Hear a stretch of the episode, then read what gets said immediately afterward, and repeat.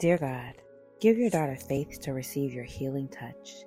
Free her from fear of death and give her the peace she needs to get well. In Jesus' name, amen. So he went to her bedside, took her by the hand, and helped her sit up. Then the fever left her, and she prepared a meal for them. Mark 1 verses 31. Beloved daughter, I am a strong and powerful God who can work miracles in your life.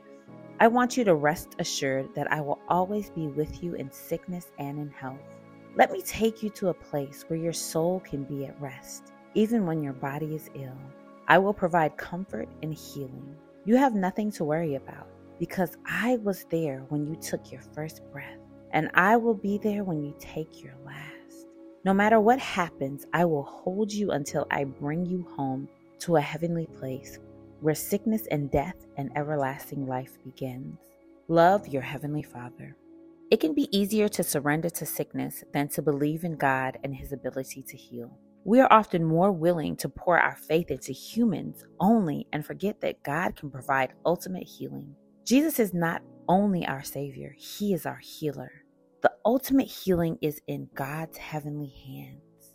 When you're facing sickness in your body, oftentimes we go seek professional help from doctors. And you should absolutely always seek professional help from a doctor if your body is ill or you feel weak or you feel uneasy or you feel a lump in a place in your body that there shouldn't be one. Always seek that medical professional help. But as you seek that help, understand that God is the ultimate healer. He is the one that can do miracles.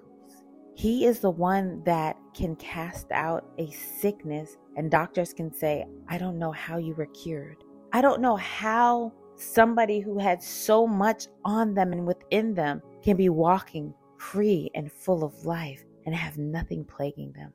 Remember, God is your ultimate healer. He's with you at all times when you're taking a breath first thing in the morning, when you're taking a breath last thing in the evening, and throughout the day, He is always with you.